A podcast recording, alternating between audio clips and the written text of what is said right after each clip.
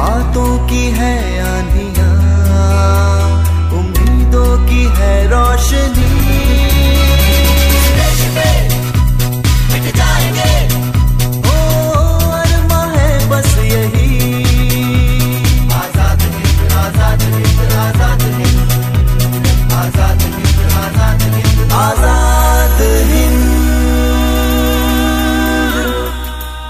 स्वाधीनता संग्राम स्वराज पर एकाग्र कार्यक्रम आज़ाद हिंद ज्ञात अज्ञात स्वाधीनता संग्राम सेनानियों रणबांकुरों जन नायकों की क्रांति कथाएँ और आज़ादी के यादगार तराने। जो उठाए इस मातृभूमि पर आँख रोश की ज्वाला बने हर फूल की हर पांख। अरे तारी ये रचना तो कुछ सुनी सुनी सी लग रही है। किस पर है ये रचना? भारतीय स्वतंत्रता संग्राम के एक ऐसे युवा पर जो अपने आने वाली पीढ़ियों को आज भी आंदोलित कर रहा है। भगत सिंह और ये जो पंक्तियाँ तुम पढ़ रही थी ये उन्हीं पर लिखा गया महाकाव्य है। सही कहा ना? और इस महाकाव्य के लेखक कौन थे? क्या तारीख मुझे इतना भी याद ना होगा। इस महान रचना के लेखक हमारे मध्य प्रदेश के गुना ज़िले के अशोकनगर में जन्मे महाकवि श्री कृष्ण सरल जी थे। बिल्कुल ठीक इतिहास।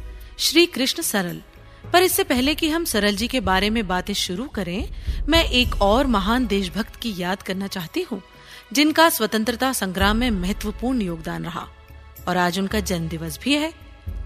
वे थे जगन्नाथ पाटस्कर, जिनका जन्म 1 जनवरी 1917 को महाराष्ट्र के शोलापुर ज़िले के भलवानी नामक स्थान पर हुआ था। हम सरल जी के साथ ही जगन्नाथ जी के बारे में भी बीच बीच में अपने श्रोताओं को जानकारी देते रहेंगे। तो इतिहास हम सरल जी के बारे में बातें कर रहे थे जो अशोकनगर में एक मध्यम वर्गीय परिवार में 8 जून 1921 के दिन जन्मे। सरल जी के पिता भगवती प्रसाद बिरभरे अपने समाज के अत्यंत प्रतिष्ठित व्यक्ति थे। परंतु उन्हें अपने जीवन में माँ का सुख नहीं के बराबर मिला क्योंकि जब वो केवल पाँच वर्ष के थे उनकी माँ यमुना देवी का देहावसान हो गया। सरल जी को लेखन में बहुत ही रुचि थी। और भारतीय लेखक को सबसे पहले जिन लोगों का सामना करना पड़ता है, यानी परिवार का तो सरल जी को भी करना पड़ा, क्योंकि उनके परिवार में कोई अधिक पढ़ा लिखा व्यक्ति नहीं था, जिस कारण उन्हें उनके परिवार से इस बात का विरोध सहना पड़ा कि मात्रा संबंधी अशुद्धियाँ हो जाने से माँ सरस्वती नाराज़ हो जाती हैं और फिर उनका अभिशाप दुखद होता है। लेकिन इन सब बातों का सरल जी पर कोई प्रभाव कहाँ पड़ने वाला था तारीख? उन्होंने तो अपना लेखन कार्य जारी रखा। वो बचपन से ही कविता लिखते रहे और हाई स्कूल तक पहुँचते पहुँचते उनका नियमित लेखन प्रारंभ हो गया, जो उन्होंने कभी भविष्य में भंग नहीं किया। कभी कुछ ऐसी तान सुनाओ जिससे उथल पुथल मच जाए।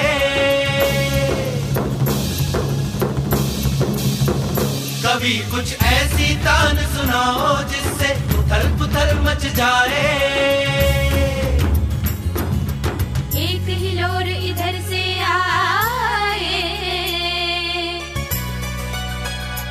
एक हिलो इधर से आए, एक हिलो उधर से आए। कभी कुछ ऐसी तान सुनाओ जिससे उथल पुथल मच जाए।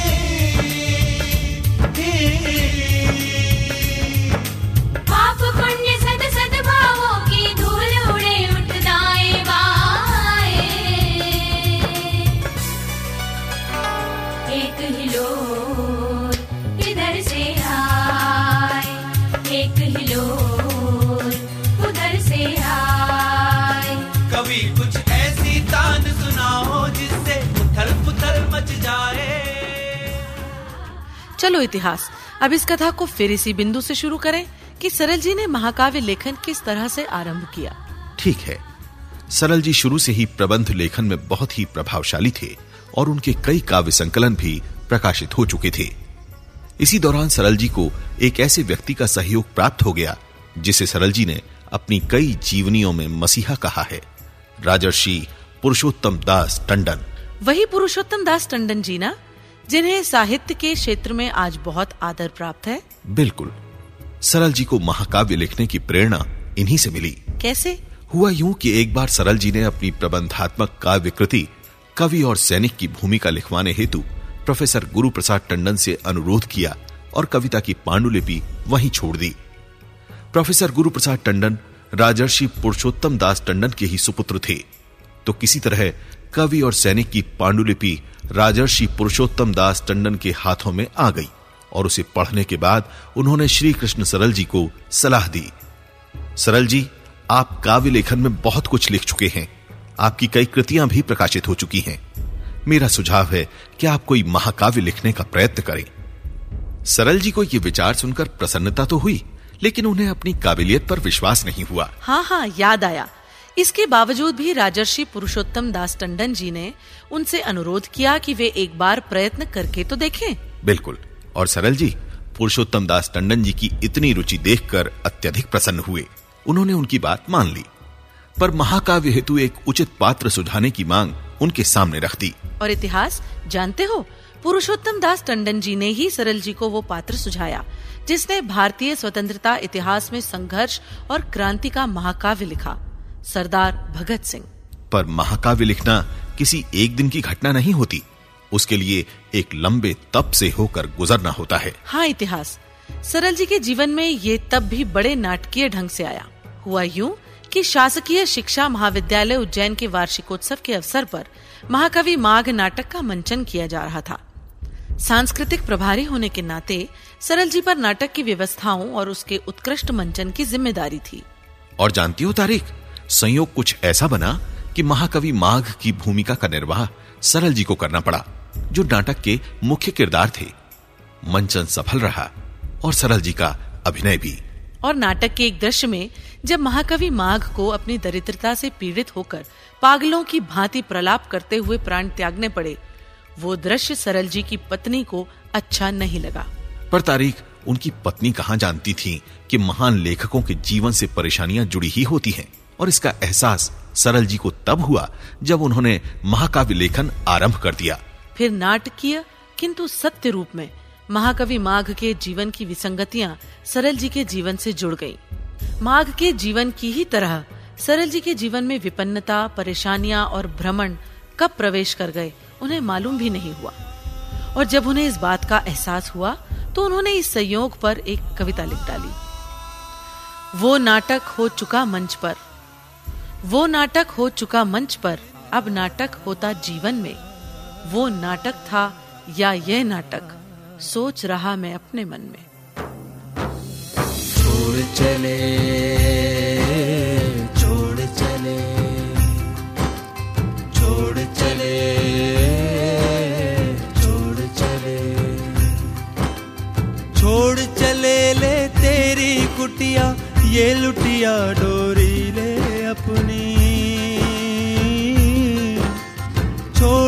चले ले तेरी कुटिया, ये लुटिया डोरी ले अपनी। फिर वही पापड़ नहीं बेलने, फिर वही माला पड़े न जपनी, छोड़ चले।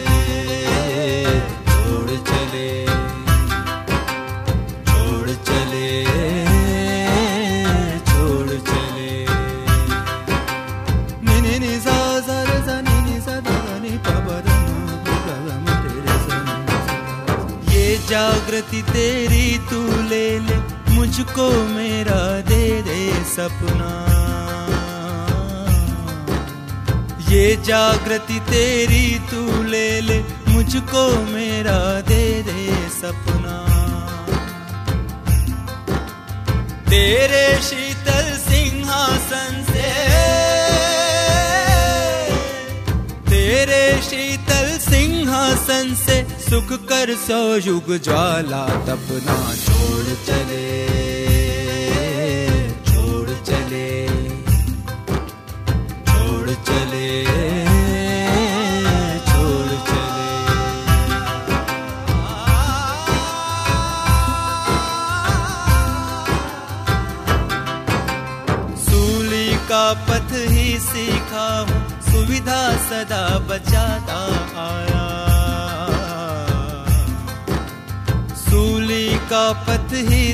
सीखा हूँ, सुविधा सदा बचाता आया। मैं बलिपत का अंगारा हूँ। मैं बलिपथ का अंगारा हूँ, जीवन ज्वाल जलाता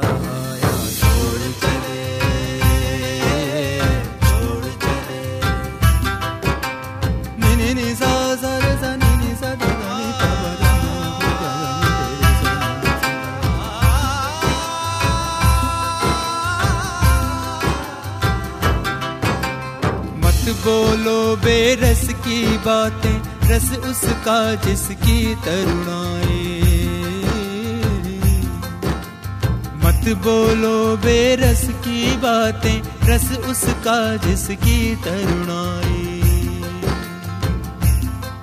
रस उसका जिसने सिर सौंपा,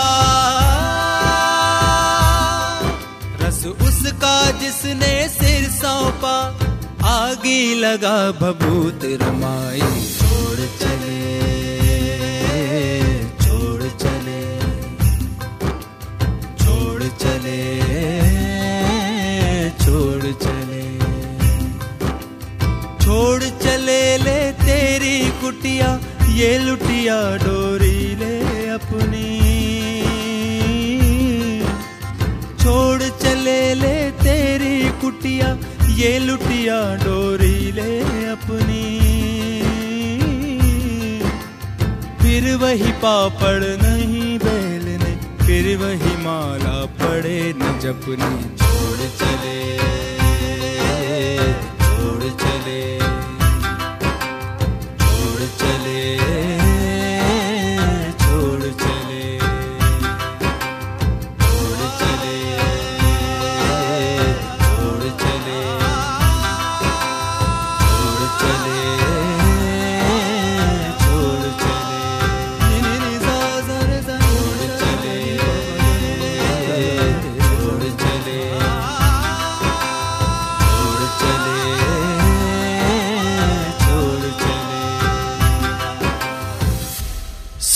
कितनी अंतर गुम्फित कर देने वाली स्थिति होगी वो। बिल्कुल इतिहास। और इस परिस्थिति के बाद सरल जी के जीवन का अगला महत्वपूर्ण मोड़ तब आया, जब वो अपने महाकाव्य के सिलसिले में शहीद भगत सिंह की माँ से मिलने जालंधर गए। उन्होंने अपने बेटे से जुड़े कई किस्से सरल जी को सुनाए और विदा के वक्त कहा, बेटे, तुमसे मेरी दो अपेक्षाएँ हैं। क्या तुम उन्हें पूरी कर सकोगे? पहली अपेक्षा ये कि तुम मुझसे निरंतर संपर्क बनाए रखना। हर महीने मेरे पास तुम्हारा एक पत्र आना ही चाहिए, और तुम्हें मुझसे भी वर्ष में एक बार मिलना ही होगा। दूसरी अपेक्षा ये कि मुझे लगता है कि मेरे जीवन के दिन कुछ गिने चुने ही हैं। तुम मेरे बेटे पर जो ग्रंथ लिखने वाले हो, उसे जल्द ही लिखकर छपवा लेना। भगवान के घर जाने से पहले मैं उसे देखना चाहती हूँ। मुझे याद है कि सरल जी ने इसका उत्तर बड़ी ही सरलता से दिया और कहा माता जी पहली अपेक्षा का मैं वचन देता हूँ। पर जहाँ दूसरी अपेक्षा का सवाल है, उसमें ग्रंथ लिखना तो मेरे हाथ में है, परंतु प्रकाशन तो प्रकाशक के हाथ में है। फिर भी मैं प्रयत्न करूँगा कि ये ग्रंथ जल्द से जल्द आपके हाथ में आ जाए। वाह भाई इतिहास, ये तो बहुत ही अच्छी अच्छी बातें बताई तुमने। लेकिन अब वक्त हो चला है एक प्यारा सा गीत सुनने का। और गीत सुनवाने के पहले मुझे श्रोताओं को दिया हुआ अपना वादा भी तो पूरा करना होगा। तो श्रोताओं, आज हम सरल जी के साथ जगन्नाथ पाटस्कर की भी बात कर रहे हैं। और मैं आपको बता दूँ कि जगन्नाथ पाटस्कर के राजनीतिक जीवन का प्रारंभ सन 1930 के नागरिक अवज्ञा आंदोलन से हुआ। और उसके पश्चात वो 1942 की अगस्त क्रांति में भी गले गले डूब गए। चूँकि वो एक निर्भीक पत्रकार थे और सरकार की अच्छी खबर लेते थे, इस कारण सरकार भी हमेशा उन्हें फंसाने के अवसर तलाशती रहती। आंदोलन के अंतर्गत ही उन पर हत्या का आरोप लगाया गया और उसी में उन्हें फांसी की सजा सुना दी गई। यद्यपि पूरा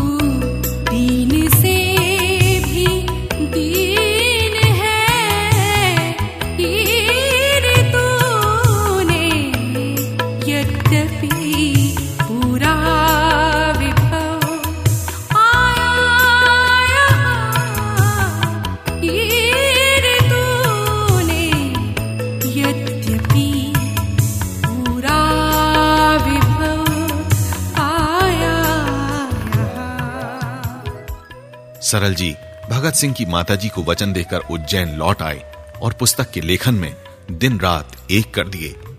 खुद को उन्हीं परिस्थितियों से गुजारा जिससे कभी भगत सिंह गुजरे थे। उन्हें दिन रात भगत सिंह की माताजी की बातें सुनाई देती और अथक प्रयास और बारह महीने दिन रात की तपस्या के पश्चात एक वर्ष में महाकाव्य संपूर्ण हो गया। पर तारीख एक लेखक के जीवन की राहें इतनी आसान नहीं होती। जब सरल जी महाकाव्य के प्रकाशन के लिए दिल्ली गए उन्हें लगा था कि इतने बड़े शहीद के जीवन पर लिखे गए महाकाव्य के प्रकाशन में परेशानी नहीं होगी।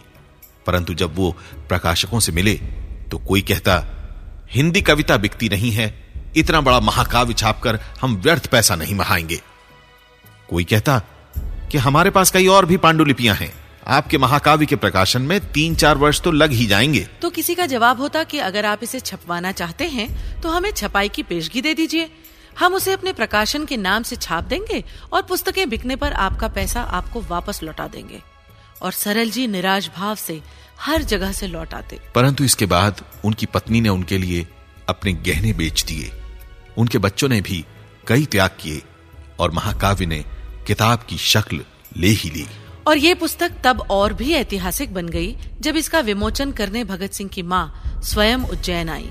उन्होंने महाकाव्य की प्रति लेते हुए मंच से कहा जिसे मैंने लाहौर में खोया था, उसे मैंने उज्जैन में पा लिया है। मुझे लगता है कि जैसे मेरा बेटा मेरी गोद में आ बैठा है। बाद में उन्हीं की सलाह पर उन्होंने चंद्रशेखर आज़ाद पर लेखन आरंभ किया और इसके बाद भी कई और महाकाव्य लिखे। लेकिन उन्हें अपनी पुस्तकों से आय प्राप्त करने में बहुत कठिनाइयों का सामना करना पड़ा। आज जैसे प्रचार साधन तो उस समय थे नहीं तो उन्हें अपनी किताबों को बेचने खुद ही निकलना पड़ता। लेकिन इतिहास उनका संकल्प डिगा नहीं। उन्होंने अपना अगला महाकाव्य सुभाष चंद्र बोस पर आरंभ किया जिसके दौरान वे नेताजी से मिले भी। सरल जी ने किसी मुस्लिम पर हिंदी का पहला महाकाव्य लिखा और पात्र रहे अशफाक उल्ला खान पर इन महाकाव्यों के साथ ही साथ सरल जी ने चार हृदयघात भी झेले। लेकिन फिर भी सरल जी का संकल्प टस से मस नहीं हुआ और उन्होंने इन महाकाव्यों के अलावा चार महाकाव्य और लिखे। विवेक श्री स्वामी विवेकानंद पर स्वराज तिलक लोकमान्य बाल गंगाधर तिलक पर क्रांति ज्वाल कामा मादाम बीकाजी कामा पर और बागी करतार सरदार करतार सिंह सराभा पर। तो इतिहास इस अंक का अंत भी सरल जी के महाकाव्य की सूक्ति से ही करो। ठीक है बलिदान पर ही एक सूक्ति हो जाए। बलिदान शब्द ये चार वर्ण का पावन चारों वेदों का मूल मंत्र सुंदर है। श्रुति शास्त्र उपनिषद है इसमें आलोकित सागर अथाह इस गागर के अंदर है।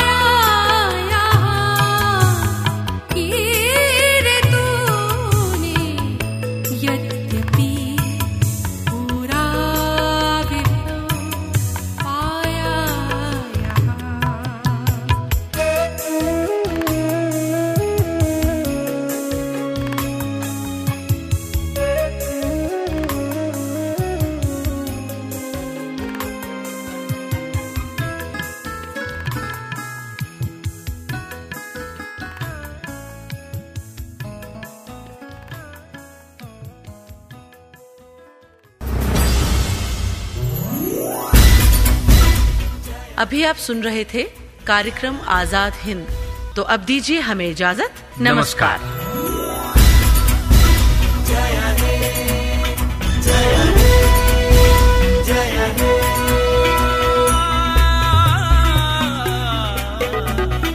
जज्बातों की है आंधियाँ, उम्मीदों की है रोशनी।